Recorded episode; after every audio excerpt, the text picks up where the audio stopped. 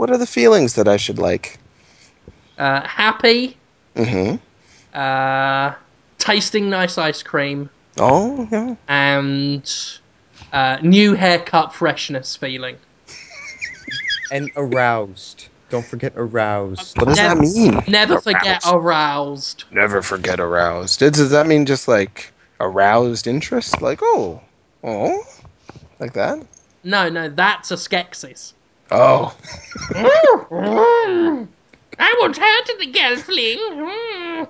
um, don't have skeksis emotions, guys. That's that's should be taken as read. no matter the situation, the Chamberlain is.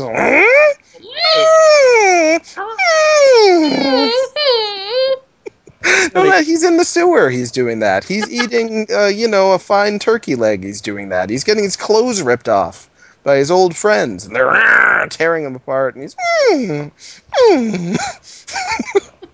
he's a wonderful man.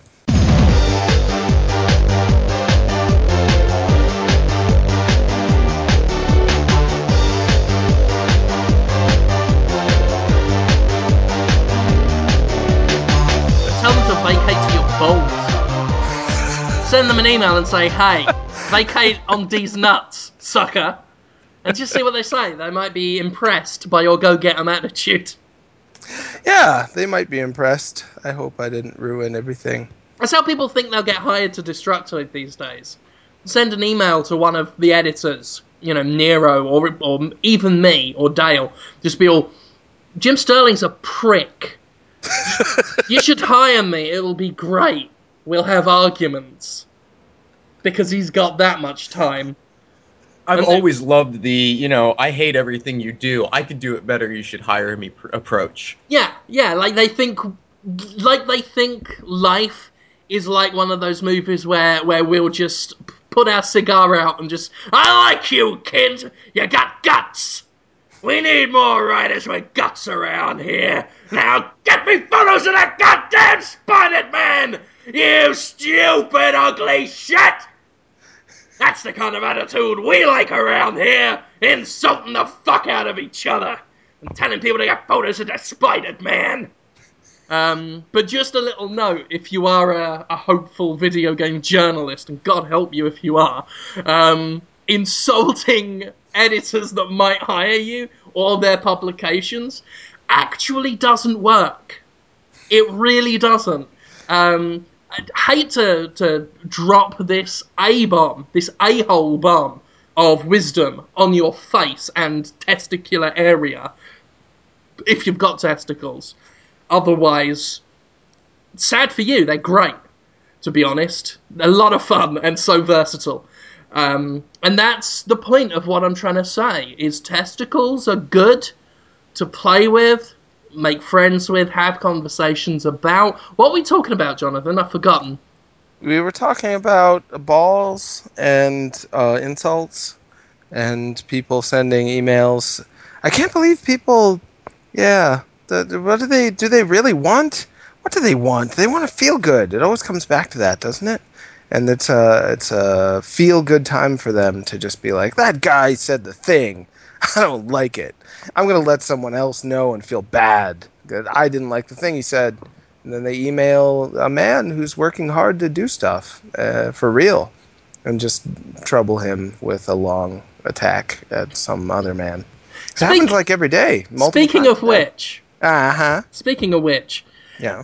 Matt Borealis, Matt Borealis, David Boreanaz. David Boreanaz, aka Yeah. Matt Borealis, aka Television's Angel, uh, is yet to respond to my requests for him to change his name officially to Matt Borealis. I've got to, I have to give you this official update because this is a running. This is one of those stories that's just going to run and run, Jonathan. It's like the presidential election, or in video game terms, you know, something like the, the, the PlayStation Network hack from a couple of years back. It's one of those stories where the people want to know, the people need to understand. David Borealis, here's the thing. I follow David Boreanaz slash Matt Borealis on Twitter, right? I send most of my. Uh, I hesitate to use the word um, pestering, my conversation, my one-sided conversations with Matt Borealis, I send him on Twitter. Nowhere else, Jonathan. I'm not a monster yet, and I'm still following him, which means he's not blocked me, but he's also not responding to me. Either one of those situations would be better than what he's doing. The fact he's not blocked me for, to be honest, as you said last week, hurting him from a distance. The fact he's just letting it carry on. And also because, you know, I've got a fair few, nowhere near as many as him, but I've got a fair few followers on Twitter myself. So when I mention Matt Borealis, a lot of other people mention Matt Borealis. And he's yet to nip this in the bud. And I that bothers me. To me, that just says he's on board. He just can't figure out the right way to come out in favor of it. We just finished talking about how when people email Niero, be like, ah, that Jim Sterling, blah blah blah. And like, why would you do that? What a senseless act. And then you just go on Twitter and immediately are like, Matt Borealis, no Borealis, right? Like Yeah. Aurora, like Aurora, yeah.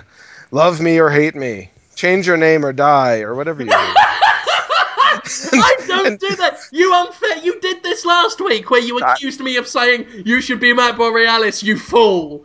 I, I've not called him a fool. I've not threatened to kill him. I have. yeah, why would I get the idea that you would say those kinds of things to a guy? Last weekend, Mhm. I was watching Angel, as I do at the weekends. That's my downtime. I can do what I want. Watching television's Angel, created by Joss Whedon and some others, and I was just tweeting at Matt Borealis, telling him my favourite bits from it. Just things like I like the bit when television's Angel punched a vampire in the arm really hard, and the vampire cried and said, "Ow, that hurt." And Matt Borealis said, "Yeah, that's why I did it, you idiot." Or that That, that really happened? the bit where Angel just shouts at all the demons and says, "I'm gonna kick you in the head, you stupid demon." Did that really? I haven't seen enough of that show. Did that happen in those shows? And I said, Jonathan, I Uh-huh. liked I liked the bit where television's like I was including Matt Borealis on all of this so that he knew what I liked. I said my favourite bit, my best bit, was when Matt Borealis took his jacket off and then spent several days flying around a parking lot dropping books onto cars. On sedans and things. And that, you know, I it was a great episode. People agreed. Someone on Twitter said if they were David Boreanaz, they'd really hate me now. But I thought it was good. I was telling him what I liked about the show. It was a fun episode when he took his jacket off and flew around, and people were like, you know, you had Lorne and and uh, Cordelia Chase and Wesley Wyndam Pryce all going, "Come down, Angel, you fool! Stop it! Those books are expensive, and the cars are other people's. You're gonna have to come down, and when you do, we're gonna grab you." And Angel's like, fuck off, he's shouting, like, just flying around. Fuck off, my jacket's off, and I've got enough books to last me a couple of days. And if, if I run out, I can just swoop down onto a Camaro and, and grab the ones I've dropped. It's uh he I mean, remember, he has been stalked. He has been um you know, e fondled. He's gotten so many emails, just be like, "Oh, now I'm cupping the the very rear of your rear and kind of reaching around and feeling the sack that's been." He's gotten so many, so many of those. You know, the, thou- hundreds of thousands, maybe millions of those tweets and emails and, and personal mails, you know, sent fan mails. They, they usually have some to go through your fan mail, but I'm sure some have leaked in. And and then now he's got you too. Now he's got and he never Holy he has fuck, no Bono's involved? Bono from U2. Yeah, you, you They- just said he's got them to deal with. He might have Bono to deal. I would imagine Bono. Dear, know, dear David Boreanaz. Hello there. I'm Bono Vox. The singer from that great old band, U2. Sometimes I call myself Mephisto. Or the Shiny Man. And I was just watching television's Angel. And I got to thinking, you should be called Matt Borealis. Because I'm Bono Vox. And I help out all the starving people with my charities. Lots of love and good luck on the next season of Bones. Bono Vox, out to you two. Oh, bones. It- So, it's Is yeah. that what you're saying, basically? Is I should pose as Bono Vox uh, from um, the hit pop group U2, who did such songs as Elevation and and The Sweetest Thing, and tell David Boreanaz as as Bono Vox that he should change his name to Matt Borealis. Although, really, he he, would say Matt Borealis uh, but Island. But, what? He'd say he'd say because he is Bono Vox, he would say you change your name to Matt Borealis Ireland because that is where I'm from, and that means I'm always thinking about it. It's it is strange that more celebrities don't take advantage of all the fun they can have with this kind of thing. If I were Bono, I would do stuff like that. I would just call up an actor who's all right and be That like, be- "New idea, name change. I said so." Could What, be part of the reason why you're not Bono. Oh no, I don't think so. Uh, yeah, I think I think the people. I think once you to, to you know reach a certain level of uh, attention and awareness of you, mhm. there are enough there people there to stop you from doing that shit, damaging your image and their income. Oh, jeez, you're a real party pooper. The I am. other guys have gotten away with it. The uh, the guy who plays Castiel, he's a huge star. I'm sorry, who? That What is Castiel? What are you He talking about? He is on a show called Supernatural, and he does uh, little pranks like this all the time, and he has a huge Twitter following, even bigger than mine. He's a big deal. So, proof positive. You can I've seen some episodes of Supernatural. prankster. It's not that bad. Alex um, blasts through it. Um, I think because she thinks that Sam and Dean are Dishy Dreamboats. Yeah. Um, they they are a pair. Uh, so yeah, I know who Castiel is. He is the the man with the coat on. He's pretty uh, funny character. He's He is like quite amusing. Between. Yeah, yeah, yeah. I That like hilarious uh, fish out of water type. I mean, I suppose that can be your thing. I mean, you look at what uh, Bill Murray's doing now, just like showing up at Brooklyn parties, uh, you know, uninvited, unannounced. I had not heard about this. Is that what Bill Murray's doing now? Apparently, he just shows up at parties. What else is he doing at the moment? It's Well, probably just, exactly. I, I'm Bill Murray. I might as well. yeah, That's a good attitude to have. I respect him all the more. And of course, Andy Kaufman made a whole career out of it. And when he stopped doing stuff like that, that's when nobody cared about him. Yeah. And Well, Sadly, he didn't last much longer after that. So I'm died. right. He died, Jonathan, He did die. of uh, of an illness. right.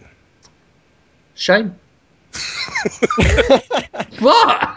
It's uh, it was just one of those moments, you know. Uh, Yeah. he's he was one of my, you know, like I mean, obviously I was too young to have even come close to getting any of it when he was acting. Although I did watch Taxi and I liked Latka uh, because that was just a lovable character, and I can see why he would loathe doing it.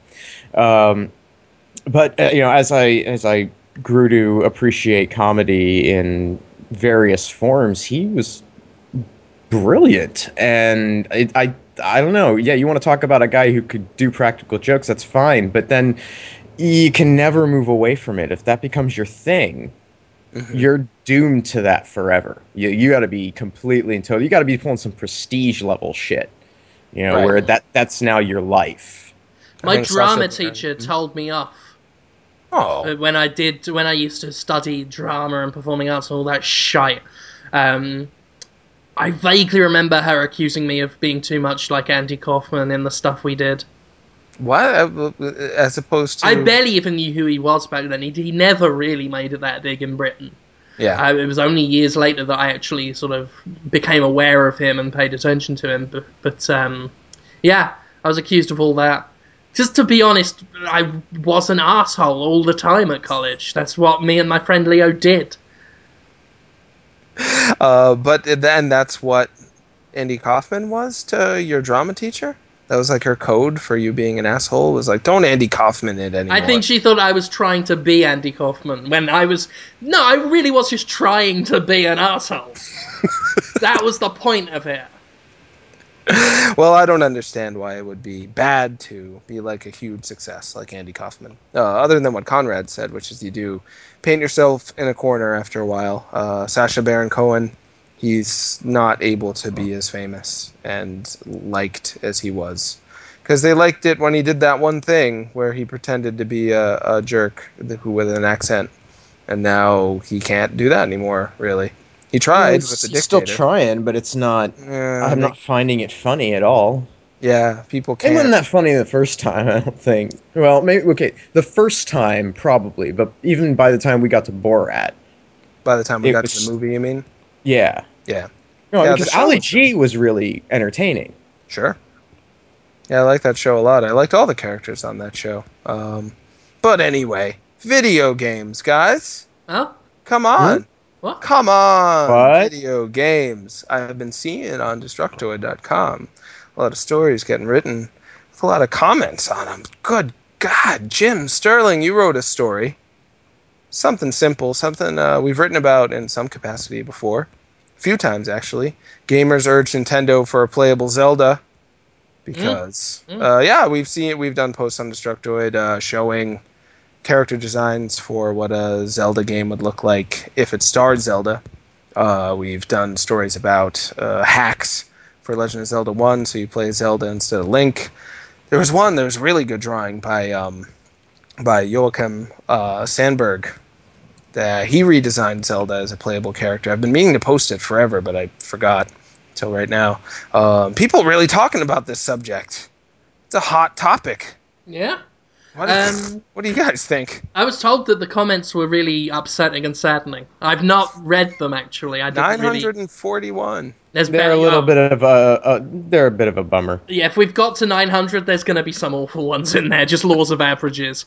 Um, so I've not really read the response to it. All I did was sort of I, I checked out the Facebook group, which was incredibly positive and a lovely little group. Um, so I'm surprised that I'm hearing through the grapevine that there's been a lot of negativity attached to it, but I don't give a fuck to be honest whether there's negativity attached to it. I see no real legit good reason why a, a, a game starring Zelda as a playable character would be a bad thing.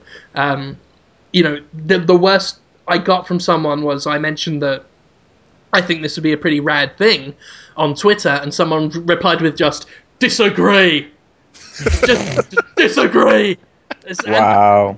and I got no real. There was no other dissent with more insight than that. Just disagree. Just, I mean, if you've got no. I, I don't want to judge people based on what they. I was about to say I don't want to judge people based on what they say, but that's kind of what you do, isn't it? Um, God, yeah. So I, I do want to judge people based on what they say. So when you say that I see no harm in having a, a game starring a woman uh, character, and someone says disagree, I, I do kind of, of I, I- you come across as a bit of a dick idiot boy. Just a bit of a one. Not Um, uh, not big that big a one because they're not insulting you. They're not insulting anyone. They're just announcing a lack of agreement. Yeah, they're they're disagreeing on something that th- there seems to be no real reason why it would be harmful, um, and they're not providing any reason why it would be harmful. So they've just got this knee jerk aversion to a game starring a, a, a female character, which is confusing to me. Um, you know, Zelda's not an unpopular fixture in Super Smash Brothers. Uh, Princess Peach, you know, she's got her own game. People were excited that she's in Super Mario 3D World. I could see only positive sides to this, unless the game's bad. But that That's wouldn't be it. the that That's wouldn't be the fault of Zelda. It would be the No, fault it of the game wouldn't. being bad. But then when and you know maybe Nintendo's better about this than some of the others, but then the numbers come back on that game and that becomes the reason. Hmm. It's, and they don't do another game with a female character. You know? I mean it's- statistically when it comes to action figures, when it comes to uh, television shows of that ilk of the of the fantasy, um, teen friendly, kid friendly, you know, as opposed to like Game of Thrones or something, which you know people of all ages like, but it's certainly intended for adults. Um, once you go below adult, for whatever reason, statistically, they always sell way worse. Like all the female action figures of any line always sell way way worse than even like Orko or whatever. Like the the sorceress sold crap compared to Orko, and who cares about Orko? Yeah. But um, I mean, there's there are many other factors with that though. That's the problem because they, especially with games, they say that um, games with female protagonists sell half as much as games with male protagonists. But then other research is telling us that they're also marketed half as much. That they have half as much. The publisher at, base level has half as much faith in them before they go out the gate. So that just becomes a self fulfilling prophecy.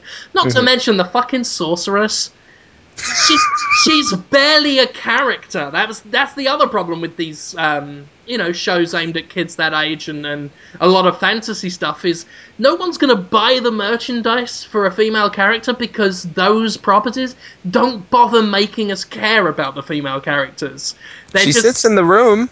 she, that's what she does. She sits She makes the, the magical hole. Sometimes she's a bird for a minute. You know, you compare that to fucking uh, the skull-faced man who's constantly going, "Yeah, you're very foul." You know, of course you're gonna get the yellow skeleton blue man who's going, "Yeah, yeah, He-Man, yeah."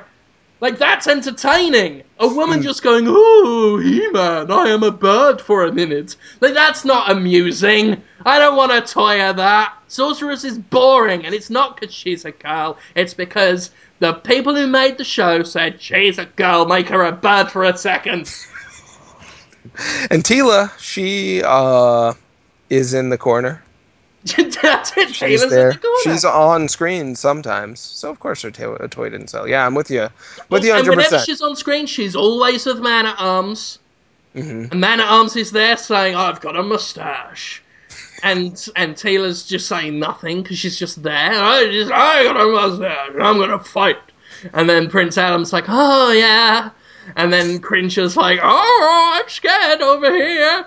And then you cut, and then there's Beastman going, "Oh, oh, He-Man, oh, I'm gonna punch you now." And then Merman's like, "Oh, well."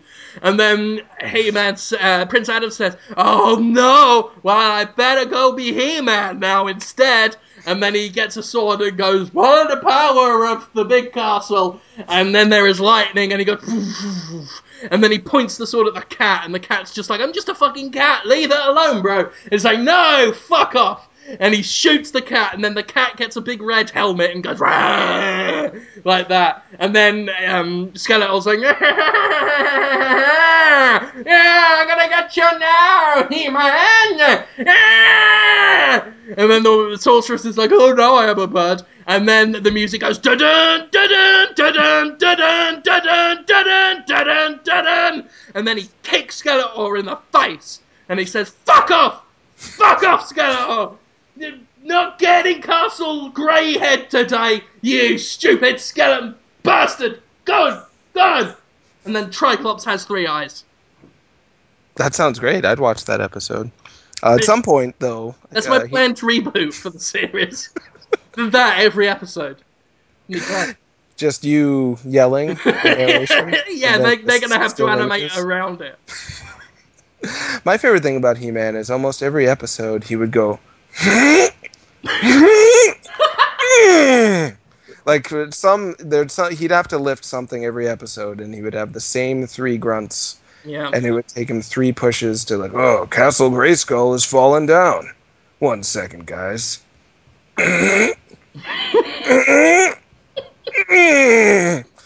So, always always always waiting for that part every episode anyway how are you guys Fantastic. How are you, Conrad? I'm, I'm, yeah, thoroughly, thoroughly stuck now in like 1983. Mm-hmm. So thanks for that. I'm I getting a bit of a spot coming up on the right directly on the front of my nose. So it's all turning red, so I look like a big fat Pudjo the Clown. This is the worst thing that's ever happened to a person. I hate that. The tip of the nose pimple is Always- Like I it's not like I've never had acne in my life. But Oh, that's pretty good. but well, it's the trade-off is is that I've also just never stopped having like bits of spots that come in the worst places, and that's my life. Just growing horns and clown noses. That's terrible. I'm sorry to hear that. It's because my gotta- hormones are like just fucked. I mean, listen to me. Clearly, there's some imbalance going on. They used to call me hipster at school long before hipster was a term, just because I got girls' hips, childbearing hips. Really, hipster, but not like you're hip and fashionable. No, there was like just you were this. truly had nice hips. It was just this guy. He was fatter than me. He just used to look at me and go, hipster! Because of my mental. I, I've never got myself checked, but I'm assuming I've got mental hormones. I must do. You should check it out. That would be very interesting to find out. You might as well know. Maybe you've got cool hormones. Maybe you've got the new hormones. Maybe you've got the cure for any problem with your hormones. You could be the the patient zero. You could be the the, the savior. You could be the one traveling cross country with the beard guy. You're the next stage in human evolution. Yes, you could be. That'd be wonderful. Unless you go to the doctor and have the hormone uh, drawn and scanned, you won't know. I better not. I just it it's just easier if I never see a doctor ever. It is. Cause, cause I know what they're gonna say. I know everything they're gonna tell me, cause I know what's wrong with me. They know what's wrong with me. But if we never convene in the same room, those things will just stay locked away in a secret closet in my brain, where no ill will ever come of them. It's a it's a attitude that I can respect. I wish more people took it on. There's a there's a lot of people clamoring for me to stop doing the things I like to do because they don't like what I do. Uh, I think they should stop paying attention to it, like how you've stopped paying attention to doctors, but they think I should just stop. So it's as though you wanted all doctors to stop because they thought it was good to doctor. You're like, I don't like when you doctor me, so all doctors just stop it. Exactly. It's it's a selfish attitude where it- you've got the problem, um, but they expect other people to fix it. It's it's the very same with David Boreanaz, who's you know assuming I'm gonna stop asking him to be called Matt Borealis instead of just fucking doing the decent, honourable thing and changing his fucking name to Matt Borealis. Come it on. It would be easier for him to. How do you know he has? It would Maybe be he has changed his name. It'd be easier for me. He could have done it. He might just not have said it. He better do it. That's not a threat. I'm just saying he better do it. I might hurt myself. You don't know. Well, it, what if you were to, like we talked about Bono? Bono could probably get him to do it. If you were the head of EA, do you think you could just decree it? Like, do you think you could uh, outweigh uh, the interest of David Borealis? Boreanaz. I don't even know his name anymore. At this David- point, Yeah. the listeners are expecting me to say I could outweigh anything. Oh, I, I, don't want to say it, but they're all Nothing. thinking it. So the only way I'm going to win in this situation is if I point it out first. Not that that's going to stop some people, because thus cheated out of their own fat joke, they will either just say it themselves again in a slightly reworded way, or they will then just point at me and say you're fat. Um, to just to make sure they get their their oats out of the bargain. Um, sorry, carry on. Oh, it's terrible. I don't know why people feel the urge. I don't know. Makes them feel good. They should feel bad when they do that, not good. But anyway, uh, if you were the, the if you had more people under your control, like EA does, Instead of just you. well, David Boreanaz is his name. He's got some power, but not as much as EA. So if you were to outpower him by becoming champion of EA, could you just make a game saying starring Matt Borealis and put his face on it and buy his face from the owners of the face copyright for Angel or whatever, and then just decide there there it is, guys. He is Matt Borealis. Or, but what's his name? Matt Borealis. That's his real name or his fake name? I don't even see. It's worked on me. I have no idea what this guy's name It's is. It's the Goebbels approach. You just tell a lie long enough, and everyone will start calling David Boreanaz Matt Borealis. That's exactly what Goebbels said. Uh, that was- that was what most of the National Socialist Party of uh, 30s and 40s Germany was all about. Was about changing David Boreanaz's name so they could remember it better and then enjoy Angel a lot more. That was uh, 1940s though. They couldn't have. He was Matt Borealis. Nazi Borean- time David- travel. What? It's is. ah, That's what you know. What the Nazis were like, Uh, always making uh, deals with the occult, mm. and always using space age technology to go back and forth in time and or the moon. I didn't know that about the Nazis. Bro, do you even video games? That's what they do. So it stands to reason that someone went forward, maybe Albert Speer, went forward to the late 90s, early 2000s, got a couple of VHSs of Television's Angel, brought them back, and Hitler watched it and said, Oh, I quite like that. but I, I tell you what, Himmler, I'd like it a lot more if he changed his name to Matt Borealis. And Hi- Himmler's like, oh, oh, I think that would be lovely. That'd be just smashing that. Maybe we should, maybe we should ask him on Twitter. I don't know what Twitter is. It hasn't been invented yet. We will invent it using Nazi technology. Ooh. Ooh. that was just a little just a little slice of, of life in National Socialist Germany. It sounds like one of the better Monty Python sketches where the lady is, you know, like, oh, a new brain! And then it comes in and is like, new brain. You remember that one? It's a good one. Anyway, Yeah. uh, are you the new CEO of EA, Jim? Uh, I did crown myself it today. Oh, all right. I wanted to get the official word. So a lot of fans were asking me questions about what I do in certain situations. I lost uh, 20 followers at least and counting doing that because I spent What? all afternoon answering questions from people. Why would anyone stop following you if you did that? Because people are weird about Twitter. If you make more than five tweets in a row, you are spamming them, even though the definition of spam is that it comes unbidden rather than invited, which is what you do when you follow someone on Twitter. Um, Five Plus- tweets in a row. Like how how long are you supposed to space them out? I don't know, but I did about 20 tweets in a row, Like in a in twenty minutes or in all caps, answering questions. You know, people are like, uh, there is a successful shooter uh, on the market, what do you do? And then in all caps, I reply with, copy it, but more expensive. Just proving that I belong uh, with EA as their new CEO, aka leader of the Decepticons. What were you, uh, I thought it was uh, a particularly good one when people asked, "What do you do when you launch a game and it just doesn't work at all on the first day?" Yeah, and I said something like, "Do nothing." That we we planned "This for was that. expected," Yeah, yeah. this was this was expected because they do. If you launch with always online DRM, you know it's not going to work the first few days, and that's the bit I find unforgivable, sir.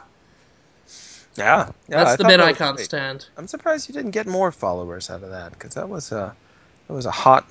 I got a few, and I think it kind of ban- like like reduced the damage, but it didn't. I think because I picked up a lot of followers during E3. Someone said the other day that they've been following me since E3, so for the past couple of weeks, and they're like, "I don't know who you are.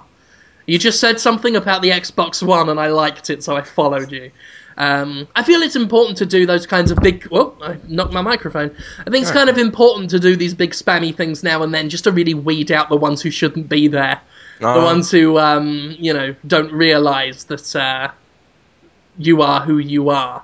Last time I did it was Harry Potter when I was making up titles like Hunky Prunker and the Giblet of Flurm things. I always figure that's why you have so many followers. Uh, gets you plenty of retweets.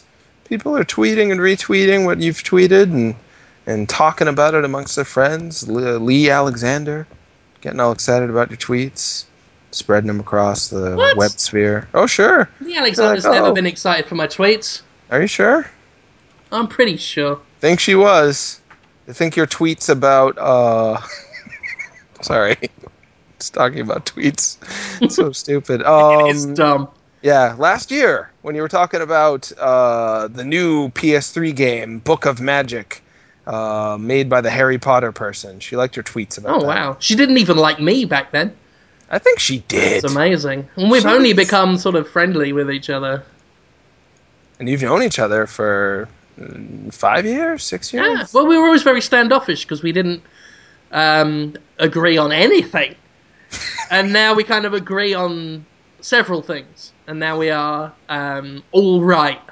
I'm friends with her on her Facebook, and sometimes I say hello. and sometimes she says hello as well. And it's all public. That's the weird thing about this is I know more about what Leigh Alexander thinks of you than you do because it's all public. And Yeah. I'm like paying attention. I think of you two as such fun champs, and uh, I think people want you two to be friends. So do it for us. okay, yeah. get on that. You got it. Uh, for the people, when I see Leigh Alexander at uh, an event or something, I will say hello. and she will say hello, and then Yeah, we I'll will say for the people. that is good. Yeah, I'll take a picture and tweet it. Jonathan, Yes. as you know, Mm. I have been trying to turn you into a Hollywood icon. Ugh. Yeah. Well, you're not going to be a Hollywood icon with that attitude, sir. Yeah, I am not. seriously. It's Actually, knowing Hollywood icons, that's probably the exact attitude that would work. I'm famous. uh, I have money. I've got problems with I don't it. really care about any of this. Yeah. Ugh. I'm here guy waving. I got paid a shitload of money to be Megatron, and I don't give a fuck. I forgot he was Megatron. He was good. He was uh, a good part. He didn't Yeah. give a fuck. That was a Mm. bit of a controversy this uh, week. Because Hugo Weaving was like, the role meant nothing to me. He was asked like about it. It didn't mean anything. I, I've never even met Michael Bay. I just did a remote recording, literally phoned it in. Uh, and then Michael Bay got all snappy and was like, "Oh, I love it when Hollywood actors who got paid millions start slagging off roles." Um, so there was a bit of an upset there. Um, but for someone who was phoning it in and who isn't Frank Welker, aka the Awesome Man, he did a good job. I didn't think he. I mean, I'm actually I've got that on the mind because uh, tomorrow's movie Defense Force movie review is the first uh, Michael Bay Transformers film, so that's a thing. Uh, so I've been steeped in Hollywood majesty, Jonathan, thinking about Michael Bay. Hollywood glitz and glamour and explosions and helicopters. And as you know, we started this last week with Soda Baby. Trying to get you about that. to follow up, um, make your long-awaited comeback after being out of the Hollywood spotlight for so long, because you had a massive success with MTV's Road Rules Northern Trail. Ugh. You were in it, own it. I was. People are talking about it again. You used to go on Road Rules and say, "What you talking about, the Willis?" I wish I did. I tried to throw in as many uh, catchphrases as I could. Like it was so annoying to the other people on the show who were just trying to be. They weren't trying to be normal people either. They were like, "What can I do that's so dramatic that's going to make sure that I get in this episode?" But I would just be like, "Who wants some grits?" And then they just cut that out. Just be like, "Hey, fannies," and they just cut that out. There's so many things they cut out that I just tried to that I thought would make for good See, television. this is this kind of behind-the-scenes controversy that's going to catapult you back in. Entertainment Weekly could pick that up, what you just said, and that could make us all famous. On on the Destructoid video game podcast Podtoid, former Road Rules Northern Trail star Jonathan Holmes dished the dirt that I when revealing that he asked sometimes. Yeah, revealing this hot, juicy info that he once asked the cast if they wanted some grits. I think I did. Yeah. Did they eat the grits? We don't know. don't tell them if they did or not, Jonathan, because that'll keep the mystery. That'll keep people listening to Podtoid. This is going to bump our numbers up big time. We'll get on the soup. We'll get on the soup, and that man will, will be all like, I can't believe what Jonathan Holmes has done this week. Because that's what he sounds like. Um, but anyway, so we're going to really ramp that up. We're going to exploit your um, showbiz past. Have you got, got any dirt on uh, celebrities? Uh, I saw the guitarist for Garbage once, and he said that we got a pretty girl for our band because we're all old and uh, uncool, but we thought she would get people to like us. It's Holy pretty controversial. Yeah. Yep. This is going to get us on the soup. um, here's my celebrity showbiz gossip, right? Oh yeah, yeah. Oh God. Right. Mhm. Um. Uh, oh, I d- I've not met any celebrities. You've met. uh You haven't? Like at E3, you didn't meet Hoist Gracie, or I, I met no celebrities that Podtoid listeners are going to care about. I could, oh, I you could- never know. I could talk to you about the time I saw Rolf Harris at a zoo, but very few people will understand any of that. Of- Rolf Harris? I want to know more. I want to know more. Australian artist who was big in Britain and did a show called Rolf's Cartoon Club, and where he would draw a picture of T- Tom and Jerry, or he would draw a picture of Daffy Duck, and then show us a cartoon of Tom and Jerry or Daffy Duck, just to prove that he did it.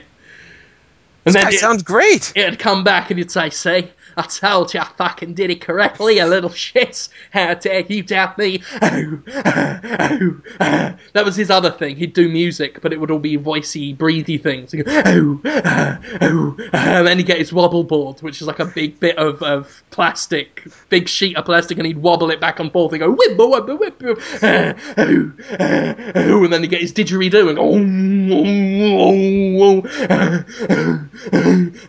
oh, wobble, wobble, wobble. That guy sounds like the best guy for sure. Uh, so hopefully the soup will pick all that up, what I just said. That was hot gossip. You saw him at the zoo. Yeah. Well, I told my my hot. John Cleese story once when that man said, in, when John Cleese said to a man at dinner, "You're not getting any of my fucking money." So that's hot gossip. That's something you heard about him. My my wife met Peter Steele from Type O Negative when a buzzard hit a car and they had to stop. uh, Type O Negative had to stop Uh, no, no, no, no, Alex had to stop because of the buzzer. because a buzzard hit the car she was in when they were on their way to see music.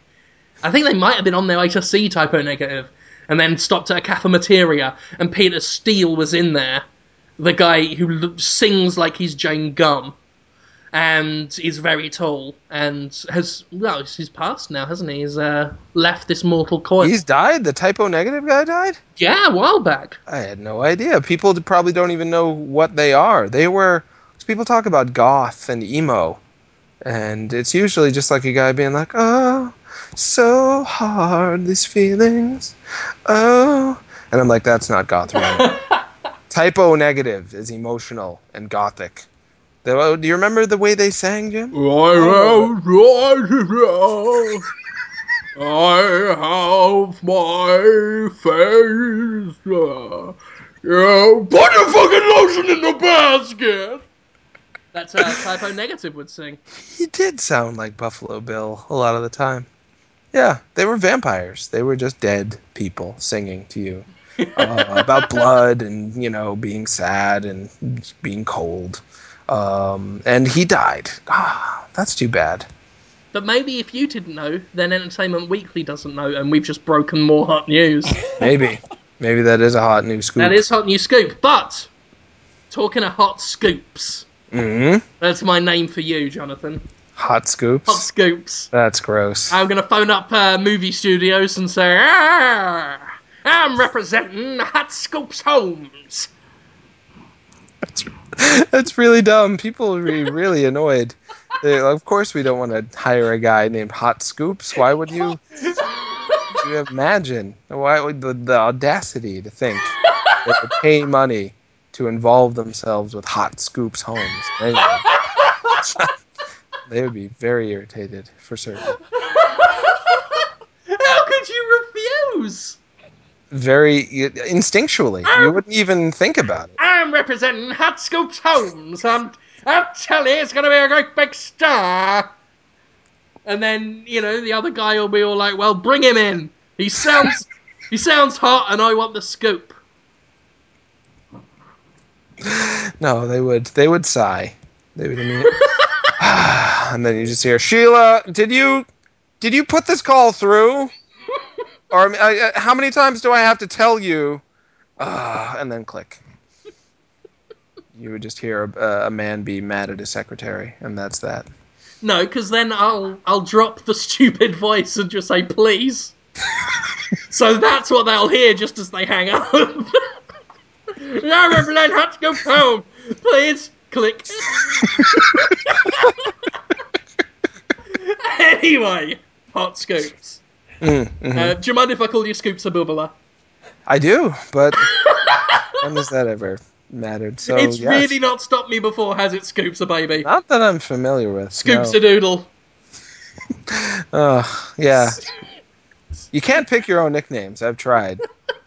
Uh, Scoops and cream. Yeah, you will call me that. Yeah. Scoop a poop. Oh, poop. Scoop loops. I am just poop. A scoop of. Hotty, Or- hotty, scoop and shoop. this is what we're living the Hollywood lifestyle now, Jonathan. That's Just what it's, that's what it is. This is going to be like if you think it's this is contained to this episode, you've got no fucking idea. Really? It's gonna go on. You're Yeah, saying it's a new absolutely. lifestyle we started. until it's so unfunny. That's the point when it's going to stop. Because you know what? I'm sick of, of, of finding work for Willem Dafoe when he's not fucking going out and getting it. He's, he's just starring in his own shit, like the Smile Man or whatever he's doing. He won't be in in, in My Cockroach Boyfriend, which is uh, an independent horror film I'm working on. He won't be in, you know, District Dafoe or Die on My Dick. You know, Matt Borealis ain't fucking listening to any of my suggestions. He might be. He loves uh, small, creative films. Has Gordon Ramsay replied to anything I've I've pitched for him? No. Uh, And all he's- this time, all this time, we had our own celebrity who's due a comeback. People are going to be excited for it. It's going to be like when Take That reunited. It's uh. there are a lot of question marks there, but I wouldn't count Dafoe out yet. Uh, I maybe, not. surprise you. maybe, not. maybe I'll do some more. But right now, we need to get your career off the ground. Oh, off the ground. We need to get Hot Scoops, Hot Scoops Holmes up and at 'em. Okay. So you're going to come back in dramatic fashion. Boy, I, I, yeah, I'm sorry. I hope that stops being funny soon. What hot scoops, Holmes? it's not. Is it funny? I don't know. I really don't know what is and not. it's is. pretty funny, Hots. Hots. I just got Hots.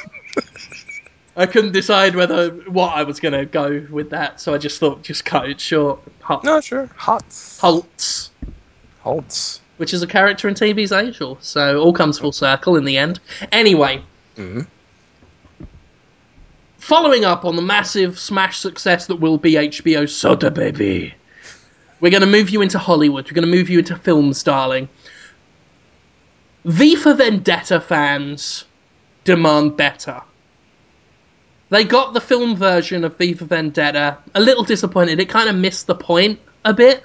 Um, another film starring Hugo Weaving, actually. he did a good job, but you know, the film was very much it missed a lot of what the comic book was about, and it has some very strong fans. Does V for Vendetta and Alan Moore himself, of course, is very protective of the things he does and will disavow anything that that disagrees with it. I think he's going to be impressed though when we say that Hot Scoops Holmes promises the world that he will star in and direct a movie canonical sequel to V for Vendetta, the comic book. Whoa. What? Uh, Alan Mo- uh, will And- Alan Moore do it? Entertainment Weekly, feel free to pick this up right now. Jonathan Holmes has gone on record as saying his follow up to V for Vendetta in many ways eclipses the original Alan Moore comic. Wait, he, as in me, I'm making, I'm writing it too. What am I doing on this? Okay, well let me let, let let's let's wheel it back and just explain. Yeah. Um, this is going to be like those cross promotional things. Like we all saw how like Aliens Colonial Marines the video game was the perfect canonical sequel to Aliens the movie. In the similar way, um, the new V for Vendetta film, it's not going to be a sequel to the original V for Vendetta film. It's just going to directly build off the comic. So it's like fans who've always wanted to see V on the big screen, here it is. I give you V for Vendetta 2, D for Deep Dickin. It's not going to go over well. I mean, there will be some people uh, that will love it. It's going to be fantastic, right? Here it goes, right? Norsefire's back and better than ever. England is once again under the tyrannical rule of an oppressive fascist state. Natalie Portman is walking home at night. She's a walking, she's a walking. That's the music. She's walking home tonight. She's Natalie Portman.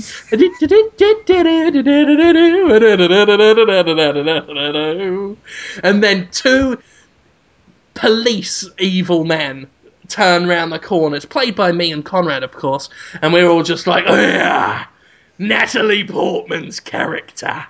What are you doing out so late at night? There's a curfew about. You one of them fucking anarchists or something, you stupid shitty asshole. And Natalie Portman's all oh no! I'm just late home from work and I just want to go home. Leave me alone, you bloody idiot! I don't take kindly to being called a bloody idiot, you fucking dick! Now I'm gonna go do some bad things to you, because that's what we do in fascism. Oh, please don't do bad things to me. I wouldn't like it. Tough, Natalie Portman's character. I'm gonna punch you in the head. And just as he's about to punch it, uh, Natalie Portman's character in the head, right? You come round the corner, Jonathan, wearing the Guy Fawkes mask, the iconic Guy Fawkes mask with the black wig hair down to your sort of neck, right?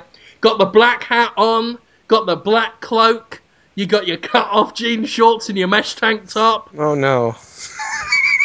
Come People the would have liked the cloak at least a little. you know, they they can hear it just softly in the distance while they're still threatening. Just, oh, I'm gonna punch you in the head, you bloody mess. And you can just hear, da, da, da, da, da, da, da, Why that You song? just faintly, you just faintly hear. I don't know if you've ever heard of the song.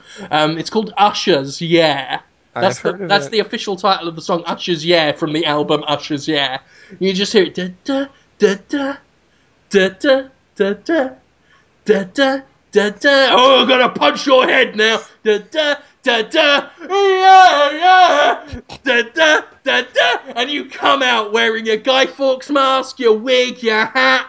You got two knives in your hands, and um, your mesh tank top, and your cut-off jeans shorts, and flippers. Just fucking like divers flippers, scuba flippers. You don't give a fuck because this is anarchy. This is what it's about. And you're stamping your feet and uh, he's got fucking flippers on, and you're like, yes, I am V for Vendetta, and I am an anarchist. I'm wearing flippers because I don't give a fuck. And uh, oh, now I'm gonna punch you in the fucking head, you stupid fart ass. And they go over to punch you in the head, and you say, "Well, I don't think so." And that's when you turn round, right, and show your back to them, and flip your cloak over your head, right? Pull down your cut off jean shorts, then get Oh. on all fours and look over and just say, Right, it's about time you deep dick my arsehole. Because I'm not V for Vendetta anymore, I'm D. And then you look at the camera and say, for deep dicking. And then Natalie Portman looks at the camera and puts her hands on either side of her face and goes, What? And then the N- Norsefire policeman says, Don't mind if I do. I'm going to deep dick you till next Sunday, and you'll love it. And then he gets down. This is me playing um, the North Spy man. He just thrusts over you and grabs you. And,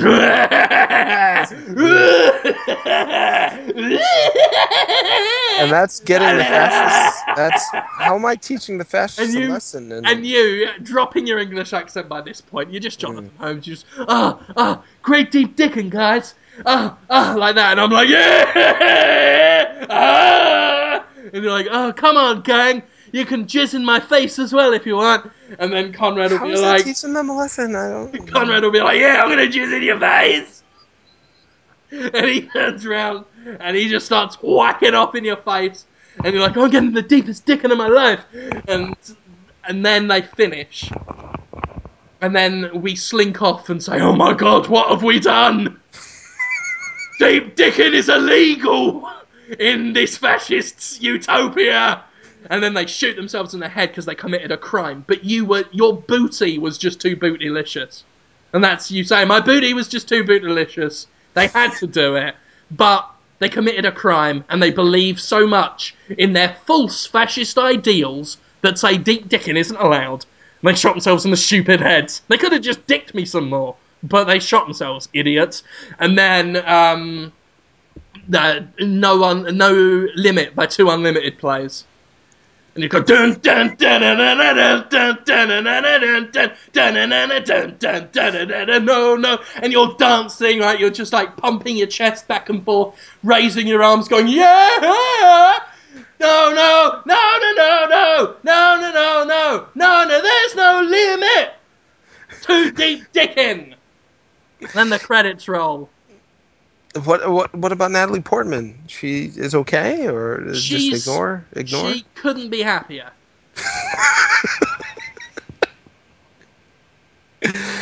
Uh, I spontaneously created a new expression today at my day job. I was talking to a psychiatrist about a conversation I was having with a guy who just has the worst ideas.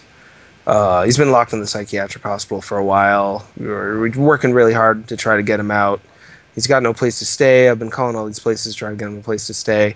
And I'm like, So where do you want to go today? And he's like, Give me a cab to the barber shop.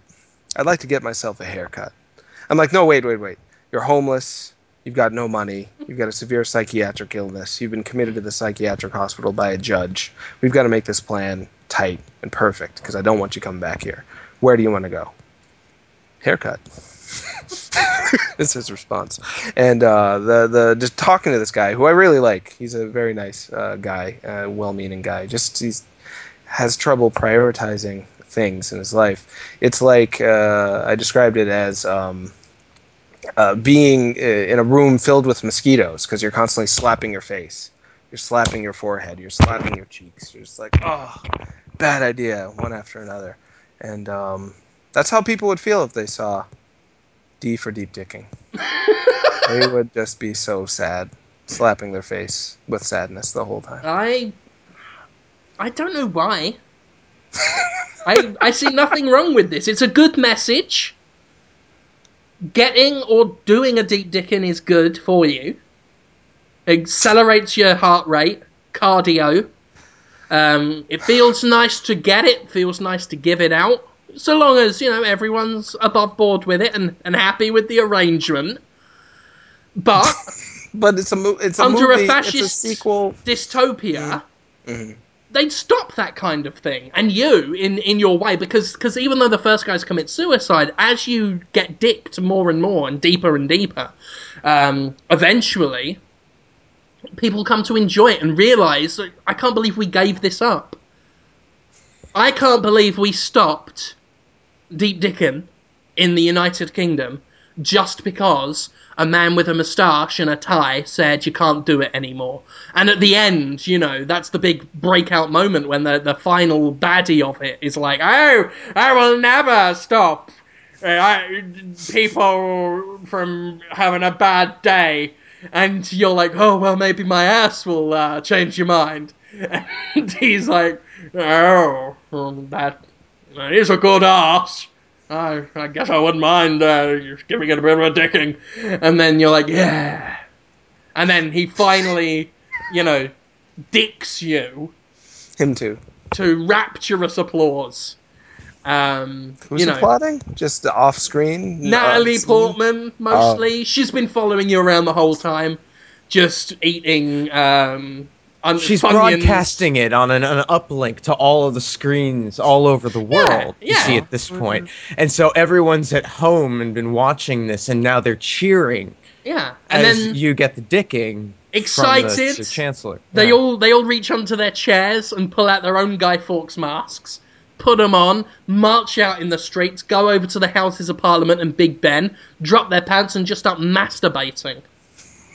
You know, there are people shanking it. There are people, you know, getting fishy fingers, doing all of it. Some people sitting on dildos. There's Gordon Ramsay with a Guy Fawkes mask, just saying, "Oh, I'm on this day, yeah. Come on, this is great." And that's that's the beauty of life. That's the circle of life Yeah. too. It's well, not. the music's just going. The sun's gonna shine on everything you do. Alright, get dicked. It's uh not what people want in a V for Vendetta sequel. Why? The, because it uh, the the the it seems as though it's uh, selling itself just on the the, the constant sex uh, between men in the film, which is not what I want to see men having sex. There's a lot of opportunities for that, but the to to use the V for Vendetta. Uh, it would seem like it was pandering or, or exploiting or one of those words people use for a thing they don't like when it does the wrong thing with the franchise. There's nothing wrong with it. No, nothing wrong. It's just maybe not what Alan Moore had in mind. It's what I want to see. I mean, that, that rarely, if I'm honest, do I watch a film and not think this would be better with a lot more penises. Just a lot more.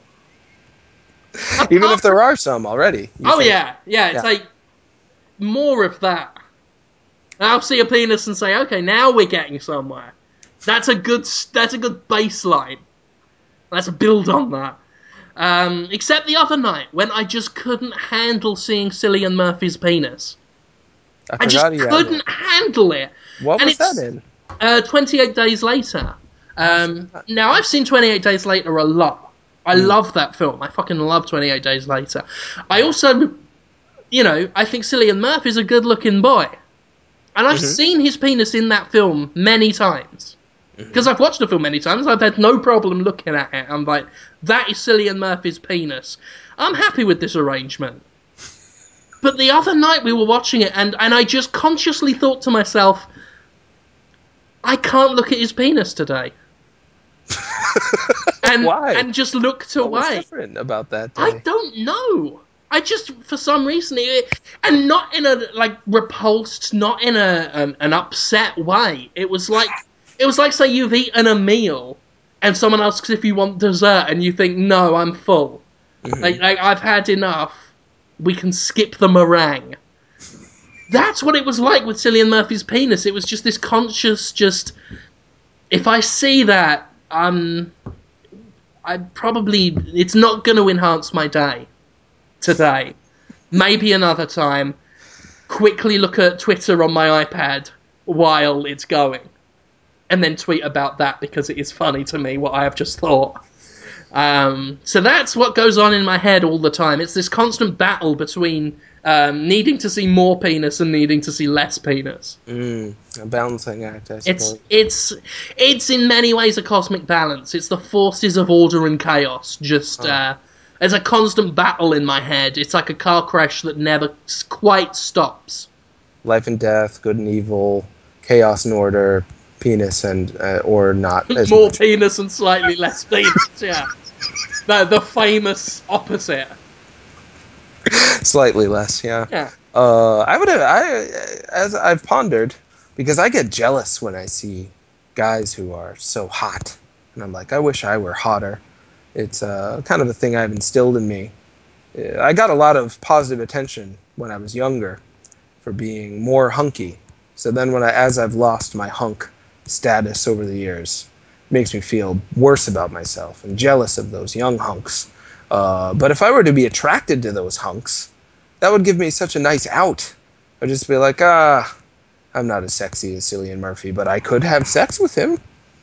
That's an option. Maybe I'll think about that instead. That's Uh, yeah, That's- is that how? that's how I get out of it. I I see hot hot dudes, hmm and then I convince myself they might be into bears. I could grow a beard. A lot I'd- of people are into bears. I'd suddenly. hate the fucking beard, but I'd grow it and then just pretend I'm a bear. I'm not. Do you have body hair? A bit. How much you think? Mm. Like in percentage? Probably not enough to be a bear. You need quite a bit. Yeah, I might have to cover myself in wacky glue and go to a barber shop and roll on the floor. and be that kind of bear. It- It's sad that you need these certain qualifications to be that uh, standard of beauty, the bear standard of beauty. There's a lot of controversy about it. I think I've talked about it on Podtoid before. There's even a documentary about labeling people as bears and if it's fair to, to do, because some people feel left out because they're not bearish enough. Yeah, we should come up with a term for, for guys that look like you, for sex.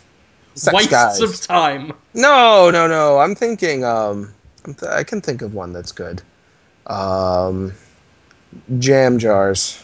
that's what it is. Yeah, why not? Sweet, why not? sweet jam. Sweet, sweet jam. sweet, sweet. You can deliver it. Why You've got it. Um, think I'll have to ask what because I've had some some males have have eh, well we talked about it a bit last week. Mm. You know, some men have expressed interest in um, giving giving me a V for Vendetta sequel. I guess I have to ask them. Maybe they'll know more than me. Where, what that should be classified as. I think it should be classified as, as silliness. Ah. But we will see, Jonathan. I'd like to know. Yeah. There's words. It's fun to come up with new words, even if they're maybe bad. It's just fun to try. Yeah. Uh, what else happened? Video games. Um, oh we talk more about? about that. Yeah, yeah, yeah. They uh Double Fine stuff happened with them. People are thinking about it all the time now. Something Yeah. about money? I think what happened is they, like, I'm late to the loop because I've I've just lost interest in so much Kickstarter stuff. I've Mm. even I've even backed I, I backed the Double Fine Kickstarter when it was a thing, and I Mm-hmm. just stopped paying attention to it. They're they're welcome to my money. Um, You know, I'd only spend it on pointless frivolities anyway. So, from what I could ascertain from people, they received a massive amount of money, way more than they expected, and Tim Schafer's ambition got the best of him, and they tried to make something a lot bigger. And this is what I call pulling a game industry, where they just got way too ambitious, got carried away, and then realized, oops, we have no money. Uh, to do what we wanted to do, and I think what's happening is they're breaking it up into an episodic game now, or they're doing some sort of early access play thing that other people who aren't backers have to pay to get so they can make some more money. Well, Uh, no, the the development well the development time on it was uh, going to extend in like tw- July 2014, Oh. and you know then like that's too far or or 2015 maybe it was I can't exactly remember. It was a ridiculously huge scope thing, Mhm. and um, and they were going to fund it additionally with other money, you know, revenue that had been generated from Steam sales to accomplish this goal. It, it seems like, um, which you know I don't really have a problem with that. Although it it's sort of I was always concerned once the money of that Kickstarter started getting really really high that it could be one of those situations where they try to accomplish too much because now they have all of this money and opportunity and, and the scope can become so grand. But what's going to happen is they're going to release the first half of it in January. Um, Of this year? in an in of uh, yeah, this coming January. oh, exciting. Uh, in a in a like early access mode. I don't think they're going to sell it at that point as an episodic thing. I think that's just to hold people over until the project's finished. Right. Okay. So if you backed it, you get that, and if you Right. didn't back it, you can buy that. I don't know that they're gonna make it available for purchase at that time. It didn't sound that way based on what I'd read. Now maybe something else has come out since then that I've missed, but um, it Well, sounded read like it was just I'm sorry, good. It sounded like it was just what they were doing to set up uh, their backers. I mean, it's not I've like the message was sent out publicly.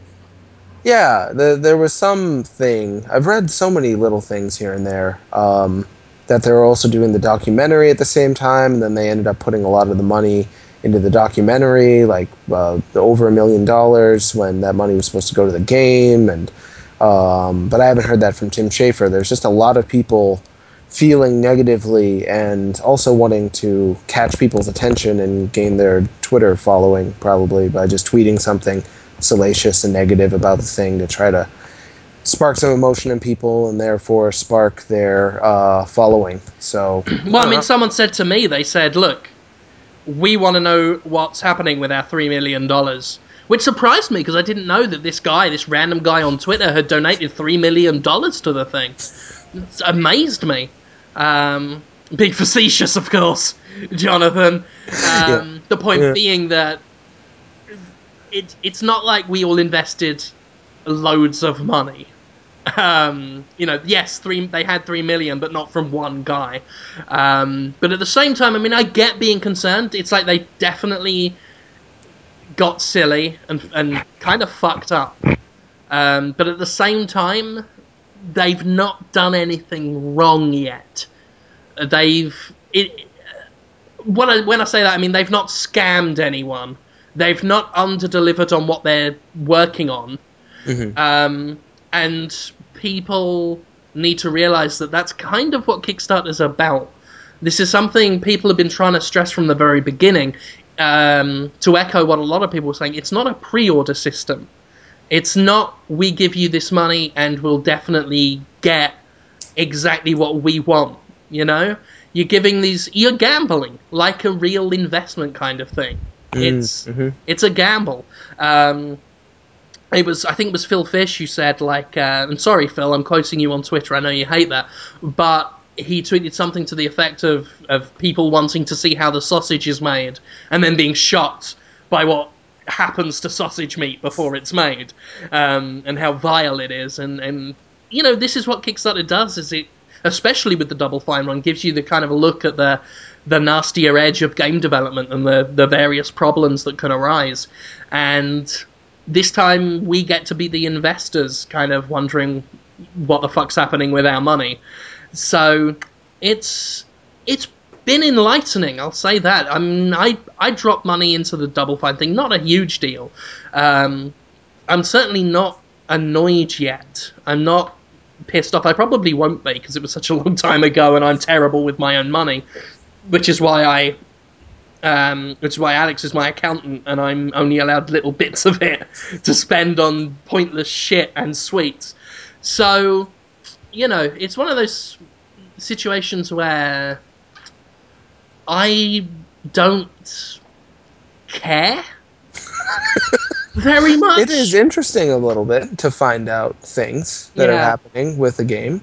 Sure. it's something I will be looking into a lot more because there may be, you know, uh, Jimquisition in it or something. Because at the very, you know, I say I don't care. It's it's more that I um, am still a bit out of the loop on it, and decided to cover up my lack of intimate knowledge with a joke. But from what I've seen, it's certainly an enlightening look at what happens with. Um, game development, especially when it comes to creators being allowed to handle their own cash, or, or rather the cash of others, um, and highlights some problems with that. And yeah, it's interesting from that regard, and may even cause me to re-examine a few things I've sort of thought about the game industry. Not a huge deal, but just little nuanced things that I maybe didn't consider so much before. So yeah, at the very least, it's an intriguing, compelling little thing. Um, but it's also this sort of situation where so many people are crying scam that they've been doing this a lot, gamers, lately, and I don't think many people know what the word scam means. Um, it's not a scam until Tim Schafer takes all that money that you gave him and buys himself a little jet with it and flies away, and we never see him again. Um, it's it seems like people got addicted to crying scam with uh, the Anita Sarkeesian Kickstarter uh, again preemptively. Um, and then were fueled by things where there were the, a, a few legitimate, questionable Kickstarter things, like the woman who wanted to send her kid to RPG camp, even though she's got like a million, thousand million dollars. And even that, from what I remember, wasn't a legit scam. It was just someone trying to get money that they could have spent themselves, which isn't really a scam unless she was saying, I've got no money and I live on the streets, you know? So I think people have got a bit dramatic about it. To me, it just looks like they are doing what happens in game development, which you know maybe speaks more to the changes that need to go in into game development a lot more, and and developers that need to learn their lessons. But it's not a scam yet. Well, we've talked a lot about uh, how it's nice when smaller developers are more honest and more transparent. Conrad has uh, come back and said it is nice, but it's often stupid, and they should. Uh, they're getting themselves in trouble potentially, and this is an example of that. Um, Capcom, people are still angry at. I, I, every day, I read at least three or four comments of people just saying I hate Capcom, like for nothing. Just like you know, Capcom's making a new Mega Man board game. I hate Capcom, and they've got a Mega Man avatar every time. Uh, it's, it's weird thing where the the audience these days wants it to be like professional wrestling, where you either love someone or then they do a heel turn and then you hate them and then you love hating them for a while and then they do something you like. Um, and the more transparent companies are, the more people are having this love and hate relationship with them and getting themselves in trouble. Capcom, in particular, if they had never been so open and saying, well, we don't know if we're going to be able to make Mega Man Legends, but we're going to try, and then it fell apart, then if people never knew that process was happening, then they would have never been angry. And if people didn't know that they include DLC on the disc, they just didn't get caught doing that, like other companies do without getting caught. Right. um, it's like you know, I, I don't I don't want to know that you killed John F. Kennedy. I don't I don't want to know that. I don't I, I don't know. I didn't do it We're not going to talk about it at all. because my ignorance to that knowledge Mhm. Makes me happy, makes me safe. Because the moment I know that you killed John F. Kennedy with the use of a Nazi time travel machine, didn't do it. then I know then I've got you know uh, uh, there's a crack in the narrative that was my life up to this time and I'm going to have to delve deeper and I'm going to have to discover all sorts of other awful things that you've done and it would Well, I mean, like that time when he dug up Marilyn Monroe and just danced about with the corpse and filmed it and put it on YouTube. Um, tasteless. I'm, I'm just going to say that now. that. and that was, tasteless. Tuesday why would you just do that Tuesday you mean yesterday? right Hey, I didn't do that Tuesday. I was very busy yesterday. I didn't have time to, and uh, even if I did have time, I wouldn't do that. It's, it's gross, and mean. Marilyn seemed nice. Dressing up like a dog and telling David Berkowitz to do those things. Jonathan, you you need to give the Nazi time machine back to the Nazis. They built it, they earned it. Take it back. Hitler's probably still there in the past, wanting to know what's happened to Angel and the rest of the gang at Angel Investigations. Is that what they're called? Yeah. Um, uh, I didn't do it. I'm I'm not a terrible pe- person. I was going to stammer when you announced that. Convincing. Uh, I think you might think that you're a terrible person. You're just not this kind of a terrible person. So I'm you're not, not. entirely certain if it's a lie. yeah, it's true. There's a lot of things I do that I admit multiple times a day at my day job. I just look at someone and say, "I am the all-time worst." I did that today to a nurse. Do you want to know what I do multiple times a day at my day job? Sure, I'd like to know. Masturbate over pornography. I hadn't really. Yeah, I've got a home office, of course I do. I That's, sort of half of that. my working day. That doesn't sound bad. It's pretty good. It's a sweet Yeah. deal. sounds just fine. Yeah. Uh, I need to remind people to not watch the movie called The Watch. That's something I need to do regularly. I should do that at least twice a Don't day. watch. Don't watch it. Well, now I want it. No, don't watch The Watch. Don't. Who watches the watch, man? Sad man. it is Ben Stiller, Vince Vaughn, Ugh. Jonah Hill. And Oh, that one. Wow, And this Billy- is sounding so terrible already. it's, Go it's on. like- I like all those guys. Fine, they've all made Not movies. together. I- it could be. You know, it's one of those movies that proves that comedy is um, very subjective, and that even on paper, like maybe the script is even good. There, it's it's it's hard to describe where it went wrong, because uh, in theory everything works. You know, Vince Vaughn, Ben Stiller. Kill an alien. They feel its bloody uh, corpse and feel uh, the the uh, stuff that exudes from its wounds, and they say it's like cum. This is like cum. I guess that should be funny, right? It's not. Does not sound funny at all. It happens a lot. It happens like three or four times in the movie where Vince Vaughn just looks at the screen and goes, "Come, come." Come and I'm just like, "No, no, Vince no." Vaughn without context, like just saying "come, come, come." That That's It's kinda funny. It's, that's what happens in the movie, and you and you forget the context because it goes on for so long. They're just in the woods, being like, "Yep, that's come all right." Hey guys, that's come all right. Hey guys, that's come all right. Just so many times. Yeah. So many times. maybe instead of an alien, it's you, Jonathan, and instead of alien blood, Vince Vaughn and Ben Stiller are just masturbating onto you, and then once they orgasm and and release their uh, sorted payload, they forget that they've done it, and then they run their fingers on you and just say, "Ugh." This is like cum. They forgot. How did they? just forgot. They're just they're just uh, uh, uh, uh, what was I doing? Oh, I can smell loads of cum.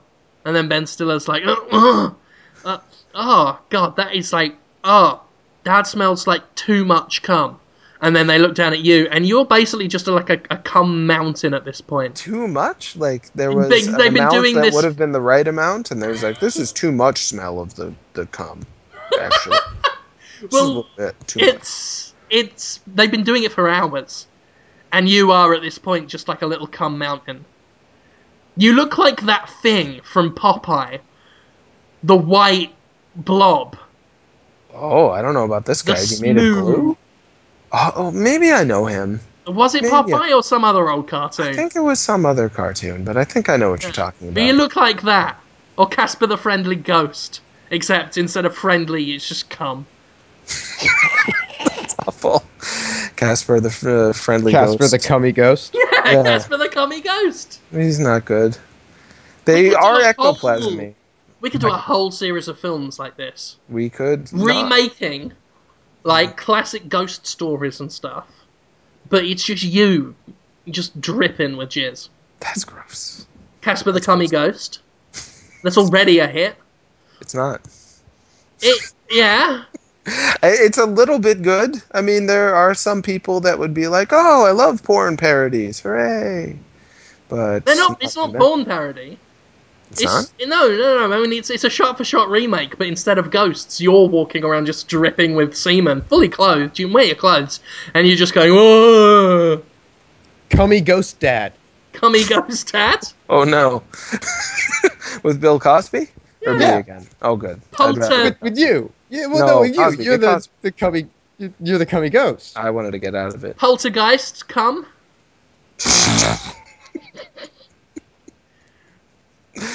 They're coming. Oh wow, you did it!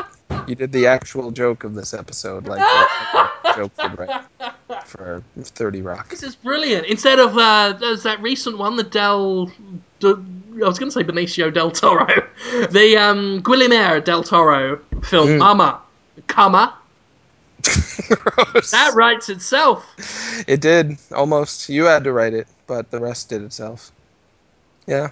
I uh, I used to. Did I talk about this already on Podtoid? The Amityville horror. It would be horrifying and gross. Huh? The Huh? smell. That Lady smell. in White. We don't even have to change that title. I didn't even know that was one. That's Lady it. in White. It's one. Suspiria. Gisperia. Jizspiria. Yes. uh, life. There aren't many good ghost story films. there aren't a whole ton. Uh, they try to make them. There's a new one, The Conjuring. The ad was fun. I saw it before World War Z. The Conjuring. That's got uh, that woman I like in it, whose name escapes me. The Come in the Machine. What's that even mean?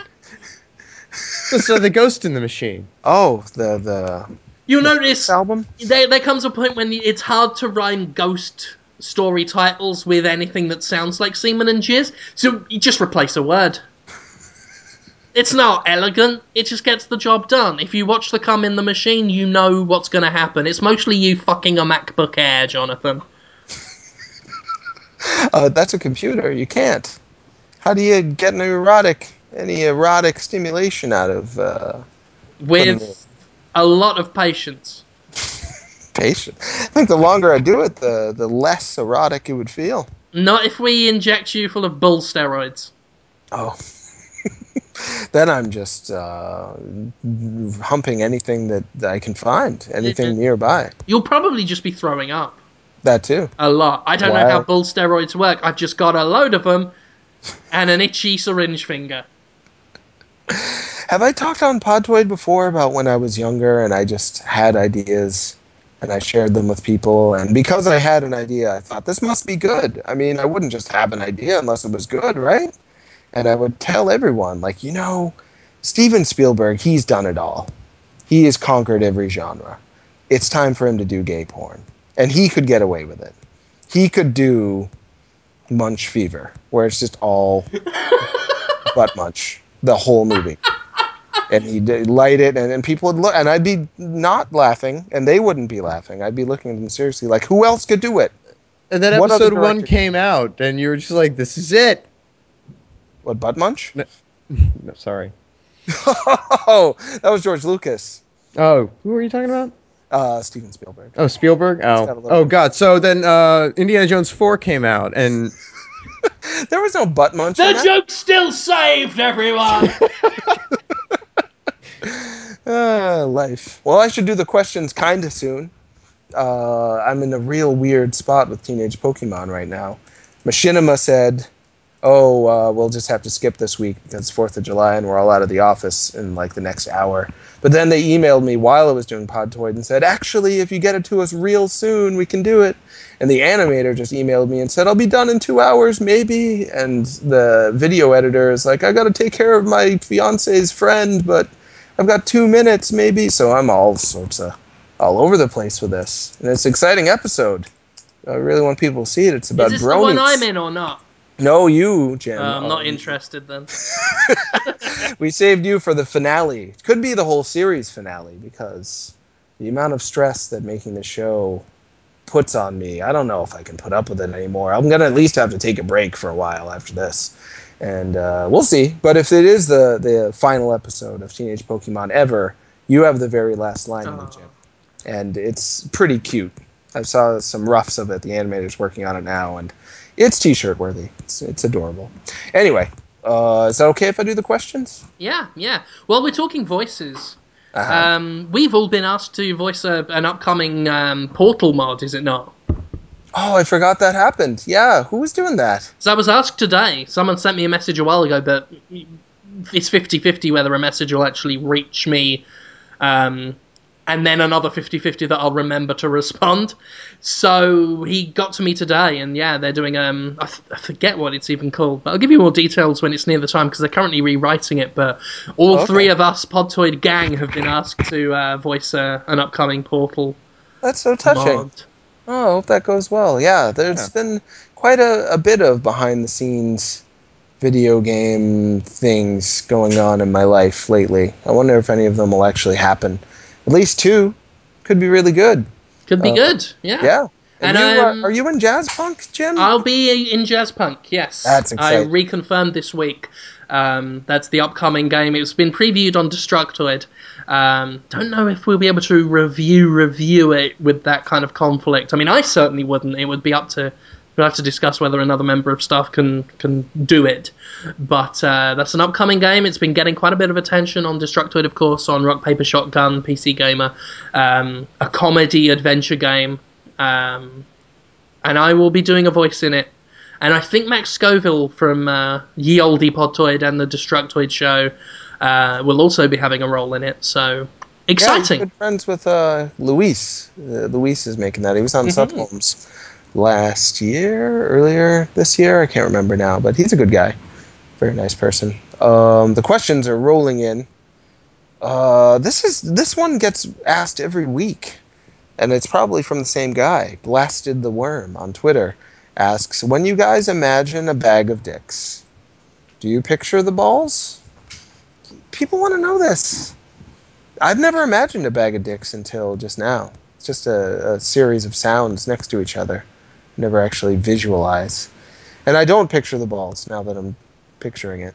Not balls. No. No, I don't. Uh, the balls aren't there. No, It's just no. the dicks. Yeah, I'd have to say the same, and and I've made my my uh, philosophy on testicles well known. So Yes? I don't know it. Well, I mean, just at the beginning of this episode, for one. You don't. can't remember what happened. then. Ah, here I am expressing deep emotions, the kind that would make David Cage wet his pants. Um, but in this case, um, no balls on dick bag. No balls on dick bag. No, So that means you don't like testicles? love them, but I'm you, not. you love them. Yeah, but I'm not. Maybe, maybe I just don't want to see them um, stripped of their dignity by just being jostled around in a burlap sack. They got their own sack to deal with. All right, so putting a ball sack in a sack of dicks is disrespectful. It's just ball. not good for the balls. It's not good for you. Don't do it. Gotcha. Huh. I'm just gonna block this guy. Sorry, I'm getting some questions that aren't that good. Um, block. Sorry. He seems like a nice guy too, but you just gotta stick to your principles. Um, What did he do? Did he call you Onion Joseph? no, no, that's good. I should do that again this weekend. Thank you for reminding me. I'll just ask people, you know, if you call me tiny, tiny feet, Holmes, then you're blocked, and they'll all do it. I No. want to call you Tiny Tiny Feet Holmes right now. Yeah, you can do it Brilliant. because I said it was okay. Special uh, dispensation. Yeah. Uh, let's see. R- Rogue Legacy. Have we played that? Oh, I I have I have played it. A bit. I've played it I a little, you- but not enough. I saw speak you pop up on my Steam and said you were Yeah. playing Rogue Legacy. I've I've played it. Okay, so I've my Steam profile says I've got like 75 hours in it. There's no way that that's right. Please God, don't Sure. let that be right. It's probably no, I've right. left it on. I've left it on overnight a couple of times, Oh, so it that throws the entire. But I've done as much. Like I can't grow anymore in the game. I'm on like the eighth new game plus. Um, Well, for for people that don't know, run them down real quick. What happens? It's uh okay, so it's a 2D platformer in a style of like the Symphony of the Night games or uh, or the or the Castlevania 2D platform exploration games, the Metroid style exploration games, that whole deal. Uh, in a castle that redesigns itself every time you run through it, and there are four bosses, and then a final fifth boss after you've gone and explored to access the bosses and kill them. Uh, you can approach it in any order. Every time you go in, the castle rearranges its, it rearranges itself, um, and so you spend the collected gold on a run through it on upgrading your knight for the next generation that runs. And every generation has a choice of children that you pick from with different classes and some spell ability and these traits that are kind of interesting where you know they're, they're conditions uh, that your character has that can affect gameplay or not affect it at all. Uh, so, like your character can have no foot pulse, which sounds kind of silly and weird, but that means you don't set off spike traps in the dungeon Oh, okay. because that's how it checks to see if you're alive. Or your character can be bald, which does nothing, as far as I can tell. Um, similar to being gay, being gay does nothing, and in the game, or yeah, it has no it has no impact in the game other than I guess the ending is a little bit different because you return home to a love interest character. Um, Of the same- So Yeah, yes, presumably it would be the same gender. I don't know if I've actually. I, I haven't made the observation myself, but that's what I've read. Huh, interesting. so does it ever end? Uh, every time you every time you complete the fifth boss thing, um, you come back out in a new game plus, and it ratchets up the uh, experience level of all the enemies. So Oh, okay. becomes progressively more difficult every time you try and c- complete it. So you can feel a sense of completion if you want to after the fifth level, but from there you can go on to see what else uh, new heirs, new uh, spawn that you birth might do. See what Yeah. the enemies are like. Huh, that yeah, I mean, great. it's a game where you expect to die over and over and over again. Sure. That's just Yeah. that's the nature of the beast. It's a roguelike kind of deal. Hence, I've played it- roguelike- Oh yeah, yeah. Mm. Sorry, I didn't mean to keep cutting you off. Um, Yeah. I tried to get that game on consoles today, and I had some success. In my spare time, I just emailed those guys and were like, "You should be on Sup Holmes sometime." And they're like, "Sure." And I was like, "You should put your game on consoles." They're like, "We don't know the guy." And then I sent them emails. And they're like, "Oh, great!" So maybe that'll happen. That'd be cool. Yeah, it's fun. It's some of the most fun, not work things I do. Is just be like, "You guys want to know some other guys?" and maybe put your game on other things. And oftentimes it goes somewhere. It's a game I'd want on the PS Vita. Mm. There are many Yeah. games increasingly that I look, I see them on PC, and I think I really would prefer that on my Vita. Um, Leg- Rogue Legacy is one of them. I'm definitely going to buy it. I've not had time really to play it or anything, so I've not bought it yet. Definitely buying it, especially after I heard that they uh, they've been pretty sad, been pretty down because. Uh, they had the gay trait in that game, the, the gay character that does nothing, and their whole point of that was some of their traits are kind of hindering to characters, some of them do nothing, some of them are beneficial, and the gay one was explicitly um, this um, neutral trait. Uh-huh. And that's I mean- something that was never in question from my perspective. Like the minute I saw it, and I that was my immediate association was that it wouldn't do anything, and it never never did. Yeah, and Like that just made sense. but they've been really like really classy about it. Just they've been sad that they they didn't blame anyone. They just felt they that maybe they didn't do a good job communicating the message and the point of it that was that you know this character is gay. It's not a bad thing. Um, but there were some people, they said they received some pretty nasty comments from people, and, and people saying they were going to pirate the game now and tell everyone else to pirate it, and just, and just some really like horrid things um, because they took it as a slight, as a, as a homophobic insult, um, which certainly wasn't my understanding, and I don't think it was the understanding of um, a lot of people that played it. Um, but that really resolved me because I, I thought it was nice that they threw that trait in, um, and that's the kind of thing that people should be um, acknowledging and, and wanting more of, not punishing. Um, you know, that just scares people away from touching these issues if they think it's going to open them up to abuse and, and threats and things. Yeah. Um, so for that, that that was the reason that that was the thing that totally sealed the deal on my wanting to get it. Um, aside from the fact that it looked like a very good game, and, and one that um, spoke to the kind of stuff I like. So, yeah. Huh. Well, uh, very interesting. I didn't know that that was talked about that much. And speaking of which, sort of, a guy named Almost Gay on Twitter asks uh, Has working at Dtoid hampered or heightened your appreciation of games? Also, in an emergency, how much toothpaste could you eat? So I guess we'll take that one by one. Do you want to start it, Conrad, or you, Jim?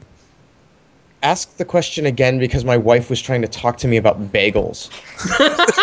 Sure. I'd rather have that conversation than anything on Podtoid. He wants to know if working at Destructoid has hampered or heightened our appreciation of games. I could start answering, I guess, so you guys can think. Um, it's definitely changed how I view video games in my life from being like, I want to get away from responsibility, I want to goof off, to I have to play this game now. I am responsible for getting it done by a certain time and thinking about it in a certain way and writing about it as well as thinking about it. So that's my immediate association with video games now, uh, not as uh, something to avoid work, but rather uh, a part of work. But at the same token, I'm at the point in my life where working feels better than not working because I'm old and I don't have that much time left on Earth. So when I am working, I feel more productive than when I'm not. So I rarely feel the urge to play a video game just for fun anymore. Um, but I often want to play them to find out about them and then write them, uh, write about them like I do just about every week on Sup Holmes. I, I replay the games that the developers have made and uh, think about them as deeply as I can to have a better conversation on the show every week, uh, and of course reviewing games and whatnot. So I enjoy looking at video games as work now. So I wouldn't say it's hampered my experience. It's definitely heightened it, but it's changed it pretty deeply. And I could eat a whole tube of toothpaste for sure. I could eat two. I could eat two. I would feel terrible. I would. I've done stupider things though. I covered my whole body in latex paint and played a show at a bar with an acoustic guitar and uh, the the guy who was backing me up on keyboards, he, he, he, positioned himself behind me on purpose and was just making faces and pointing at me, and everyone would laugh and be like, "I didn't do anything funny," and then I figured out it's because uh, my keyboardist was um, was mocking me publicly. That's and, dumber than eating the toothpaste. and we give him ideas, and he shoots them down, Conrad. Yeah, I've had way worse ideas than the actual ideas you guys come up with. Like my Ridiculous. Spielberg butt munch idea. I was so into that, and it wasn't like a week I talked about that. It was like all year that year. I'd go on a date with a girl, and you know, what do you want, pizza? she'd be like, "Oh, I love pepperoni pizza." I'm like, "Well, no pepperoni for me. Sorry." And also, don't you think Spielberg should start making gay porn? Butt munch.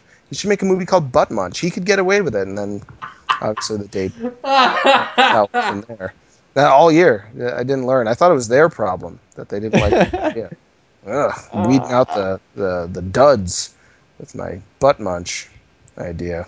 Anyway, yeah, yeah. You guys got any hot ideas? Um, I would say it's in many ways it's enhanced my appreciation of games as an art form. Um, getting to appreciate uh, or and approach every game I play with the idea toward um, critically examining it uh, with other like-minded people and uh, talking about it with this big community and industry and, and whatnot. It's it's exciting to me. That's an exciting thing. Um, also, getting to talk to the developers I've talked to and just learning more. I mean, that's a big thing when you start covering this stuff. Is um, we're all amateurs of some degree, and it's just becoming slightly less amateur as the years go by. So you're always learning some fascinating stuff about the uh, industry. Um, at the same time, my appreciation towards the capital I industry, the business of making games, that's only gone down mm. um, more and more as I've learned more and more. Um, sort of, I think it, it more or less culminated during the whole SOPA PIPA thing with the ESA backing that and, and whatnot, and that that was the big disillusioning moment for me. And, and from then on, uh, the Jimquisition and a lot of the articles I wrote became more and more consumer advocacy, um, which again is a very exciting part of, of the business now for me. So that's kind of it. And, and, I've talked about this on my show before on the Jimquisition about how I love games more and more as an art and hate them more and more as a business. So yeah, it's kind of gone up in one way, gone down in another. As for the toothpaste thing, I mean, I could probably eat as many tubes as you want if there was a reward for it, if there was a point. I'm not going to do it by choice. I'm not even going to do it for a dare, for, for, for just bragging rights. There's nothing to brag about. Also, uh, it would also depend, I think, on the toothpaste itself, how much you could do. If it's your straight white toothpaste, your vanilla, regular, minty, fresh, thick, white, congealed toothpaste, that's going to be tricky. If it's the blue stuff, if it's the see-through blue gummy type stuff, I bet you could get a lot more down. Um, maybe the, the, the, the white with the red streaks through it, half and half. But then again, it's got a sharper taste. It might not stay down so well. None of it's gonna stay down very well. You're not supposed to eat that stuff. It's got like chlorine and spikes in it. It's not to be in the in the stomach. Chlorine and spikes. yeah, it's not real. It's, yeah, it's mustard gas. uh, do you want to speak to that, Conrad? Sure. We talked uh, about it for a bit, but just please. real quick. I mean, oh, sure. I, I think that as a result of spending a lot of time playing more and more games, and I play more games now. I complete far, far fewer than I used to. Mm-hmm. Um, but you know, the sort of constant flow of different stuff that sort of passes in front of you while doing this job is a, a real advantage in getting to gain an appreciation of how games are constructed and what mechanics work and what don't. And uh, so that's been incredibly valuable. Um, but I, the games I play for fun at this point, they're things that are rote, you know, things that I don't have to spend any time thinking about. Um, which is the the real difference, uh, I think, in, in what this job has done uh, in my approach to playing games for fun. Because when I worked in a crappy retail job where I didn't really have to think about anything, I'd come home and I'd play games that made me think. Mm. Now I play games that allow me to just shut off my my thinking part of my brain and rely entirely on crocodile brain reflex. Mm-hmm. Um, so that I think has shifted a bit, but it absolutely has made me appreciate games more um, all the time. There's just so much out there. Oh, and on the toothpaste thing, what kind of timeline are we talking about here? Like, do I have to just consume nothing but toothpaste nonstop, or is this, you know, you are on a desert island and you've got a crate of toothpaste and that's it? Uh, give me some more. I was guessing it was talk. like a gun to your head. This is an emergency. Eating the toothpaste will get you through it are you squeezing you the tubes, or is it like you're eating it with a spoon in a bowl? I'm assuming you're squeezing the. I don't know what would be worse in that situation. Spoon, because then you you have the subconscious idea. Oh, pudding, and then that's just mint. Yeah. And, and, how many am I expected to eat? That's the thing. Uh, I'm I'm extrapolating on the question on the behalf of almost gay because uh, he didn't give us these details. But I'm guessing you've got a gun to your head, and they're like, "You got to eat as much toothpaste as you can. Then we'll decide if you live or die." Oh. So you know you got to eat as much as, but you, you know, for all you oh. know, eating a tube, and they'll be like, "Great job," and then leave. but maybe not. Is there a glass of water? Then again, if I mean, there's, if there's not a glass of water, uh, I could no probably water. do about no water, uh, uh, probably eight tubes of toothpaste. so many. My my brother and Louis from the flat the uh-huh. old flat in Bromley, they do that without anyone telling them to do it. they they do it for the for the thrill. And I saw I saw a video of theirs from 2008 where they were eating a Dorset Naga between the pair of them. Dorset Naga at the time in 2008 was the world's hottest chili pepper. Um, and they were just munching it down until just suddenly. Um, the image of my brother and, and Louis just just snot and spit, just lines of it. It wasn't even dripping out of their mouths and noses, like just three distinct clear lines just hanging from their faces.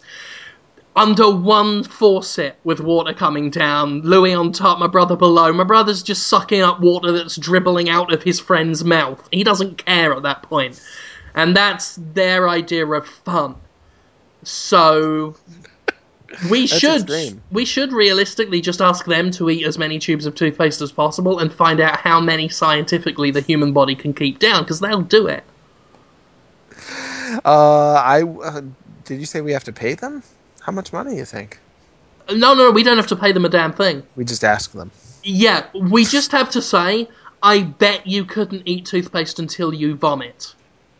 That's it. Just throw down the challenge. Um, basic Londoner machismo will do the rest.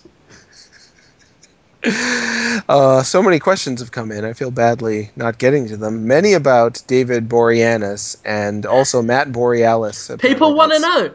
He has People a Twitter account. He only has three followers. Um, his uh, profile says TV's Angel, star of the upcoming Die on My Dick Tonight. Uh, he's only got three followers, so go check him out, Matt Borealis. He seems pretty good. Uh, people asking, like uh, Shadow Boy Tyler, asking if David Boreanaz will be a guest on Podtoid. He he. Would you invite him on, Jim? Would you just please invite him for a change? David Boreanaz is welcome to come on Podtoid whenever he likes. That's an open invitation. It's very nice of you. Is he a bad enough dude to take it? We don't know. Uh, people also asking about Don Mattrick. I totally forgot to even talk about this because it is pretty interesting. Um, people asking who should take over for him. D-Pad Joe asked specifically if we could choose anyone in the world to take over for Don Mattrick at Microsoft, who would it be? Brian Blessed? that wouldn't be bad for my life. That would make my work and life better. For We sure. already have an offline console. It's called an Xbox 360. For those that don't know, Brian Blessed uh, played a Hawkman in the Flash Gordon movie. He played Johann Sebastian Bach in the Bach documentary my mom likes to watch every year. And if I don't call if I call him Bach, she gets very Mhm. annoyed. Bach, she says. Yep, he was Uh, in episode one. Of Star Wars? Yeah, I didn't know that. that's, What's that's he do? the big Gungan boss guy, Boss Nass. Oh, he's Boss Nass. Uh-huh. No wonder I love Boss Nass so much. That makes perfect sense. In Britain, he's done all sorts. I mean, the guy's on, on all sorts of TV shows. Was in the first season of Blackadder. Oh, that sounds great. He uh, he doesn't get to play a variety of roles. He plays I am smart, or he plays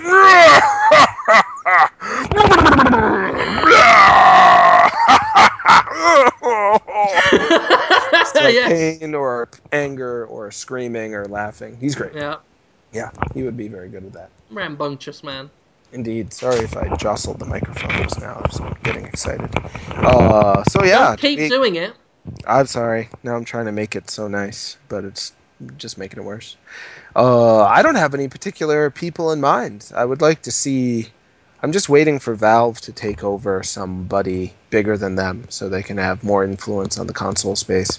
Even though they don't seem to care, uh, they're happy with what they've got, and maybe they do a terrible job of it, but I'm really curious about how their combination of game design, passion, and savvy mixed with their clear knack for business would come together for um, and uh, when I say business, I mean like moving business forward, not just like knowing how to make money, but actually evolving business models and games uh, to fit what the audience wants these days. They're pretty darn good at it, and I'd love to see them take over a big company, but uh, never happen. They don't seem to care, and Yeah. it's not as it's easier said than done for sure. But how about you guys? Who do you want to see in charge of Microsoft?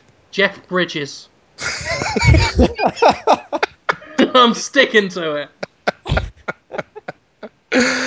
Oh, that would be pretty good. That uh, R.I.P.D. movie doesn't look that bad. I mean, it's just uh, Dead Like Me, the old HBO series, mixed with Men in Black, but I don't care. I'll watch that. Looks fun. Yeah. Yeah, I'm down. How about you, uh, Conrad? Anyone you want to? No, I don't really have any thoughts about this, and it's just because I, I don't think it matters all that much to me. Mm. You know, who winds up heading up that department? I just don't think that that's gonna. I, I- it's gonna be somebody who tries to talk like one of us, and you know, but still has to be the corporate guy. Mhm. Fuck it. It'll be one of these dime a dozen T-shirt with a blazer, Phil Spencer types. Mm, Yep. mhm. It says says the guy who wears a T-shirt with a blazer. Exactly. Well, uh, yeah, you do it well. oh my God, Jim, Uh, you're perfect. Should you do it? I I sweat as much as Steve Ballmer does. I'm already qualified. Uh, should we do more questions? I'm so hot and We should scared. never do more questions. No. Like never. The default answer, even when we've done none. Many people ask every week, when are you going to do uh, all questions Podtoid again? They love those, I guess. Um, so many things we could do with Podtoid. I was just thinking this morning while I was in the bathroom, feeling uncomfortable physically. Uh, Podtoid's going to end someday. Someday Jim is going to figure out, hey, I'm really funny. I could get on a show with other people that are really funny and have a really popular podcast with like millions of listeners because people won't be like, "Oh, I'm just waiting for the funny guy to talk," which you know they do. I get those emails. Can you stop talking so Jim can talk? Who the the fuck sends you that? a lot of a lot of people. Not not I don't want them listening. Well, they like it. They like uh, you know. And uh, who am I to say? You know, I'm grateful for any attention I get, uh, any uh, absorption of my ideas when people take them in, and I feel genuinely guilty when people are like, "I hated that thing you did. It made me feel bad for the rest of the day." Then I'm like, "Oh, I'm sorry. I'm sorry. I wish I could have warned you, but you watched it already. It's too late. Uh, so yeah. Anyway, Podtoid will end someday, you guys. It's not gonna last forever. Isn't that sad? It will outlive us all. well, that how many? Where are we at? Two and a half years now.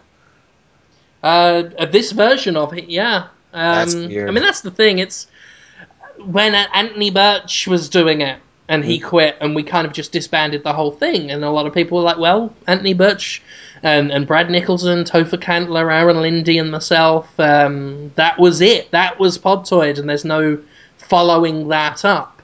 And then we came out and produced our slop, and people really liked that. And I'm sure there are people that think, well, this is Podtoid now, and there's no following that up. But if, you know, when you kick off your Hollywood career, Jonathan, when you kickstart that, when Conrad Zimmerman is, you know, on trial for something, and when I'm just dead of a heart attack um, in Well, I three actually years. expected that we would just like make a hologram of you. yeah, like Tupac. Yeah, Oh wow.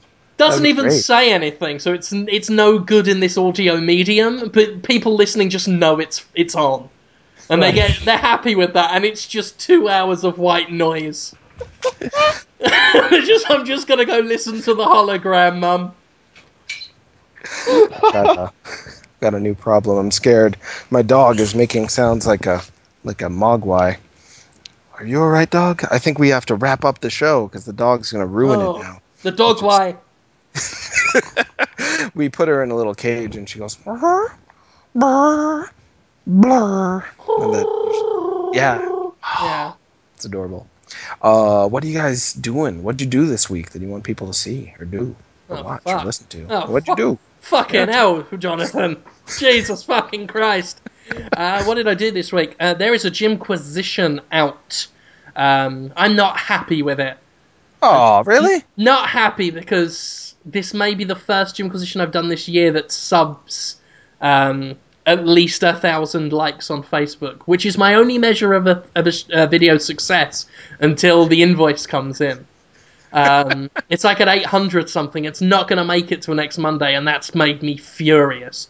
Aw. Um, because it was the because I thought, well, I've got to take a break from talking about DRM and used games, and then it didn't wasn't as good.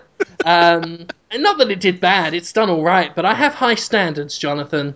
standards change. I was just thinking today, when have I ever been uh, let down by having low expectations? Whenever, when was low expectations the wrong move? I couldn't think of a time. I'm trying to readjust my expectations lower. Yeah. It's like it never hurts. Um, Just getting 20 likes is great. oh yeah, I mean, I remember being thrilled at like 200, 100 on a Jimquisition, especially when people used to hate it. Yeah. and now I'm just greedy and and angry and unsatisfied. But it, it's doing okay. It's called uh, a name. Launch. it's called Launch Splooge. right. I mean, with a title like that, it should have gotten fucking all the views. Launch Splooge, it's about launch libraries and why they um, might not be everything they're cracked up to be. So that's an interesting video.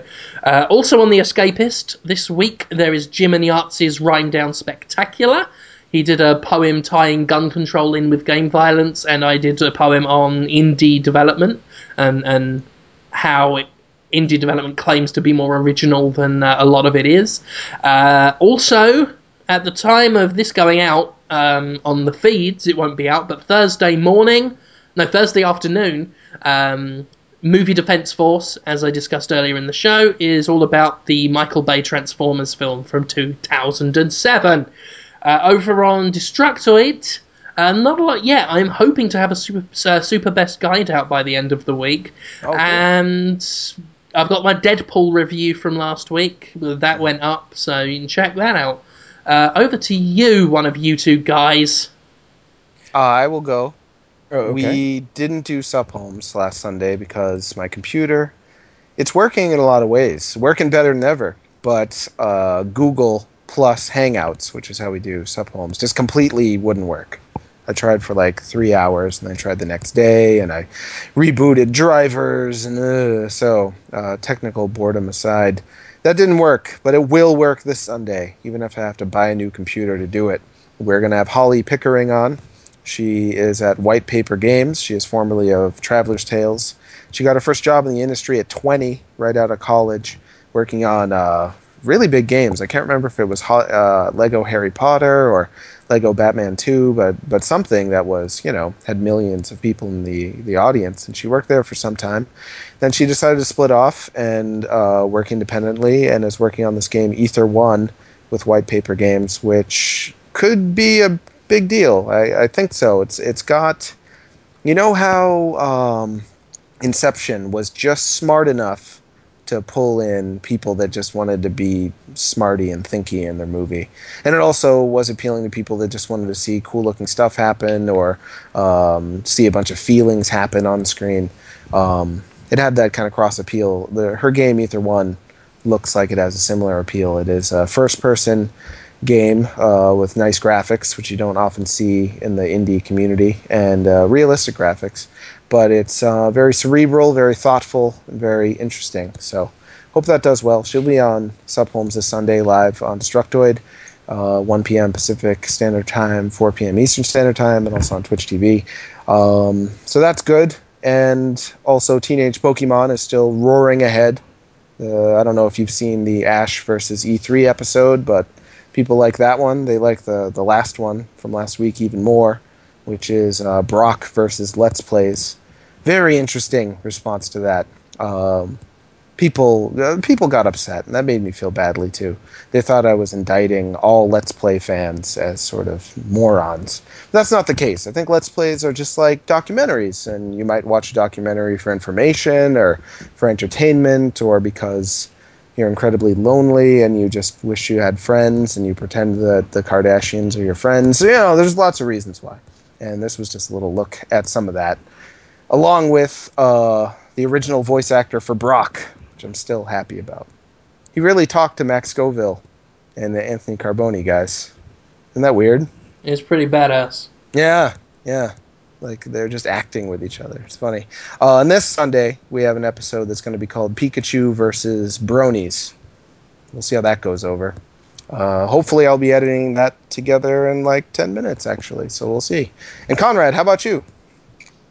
Uh, we're gonna have a video review of um, Walking Dead 400 Days going up here pretty soon. We're gonna have an office chat where we'll probably talk a little bit more about the Don Mattrick stuff and um, and uh, the Double Fine stuff, and so you'll be able to hear that, watch that sometime on uh, on Thursday, and uh, that's about it for this week. It's a pretty pretty light one as I'm trying to get some other things going. So.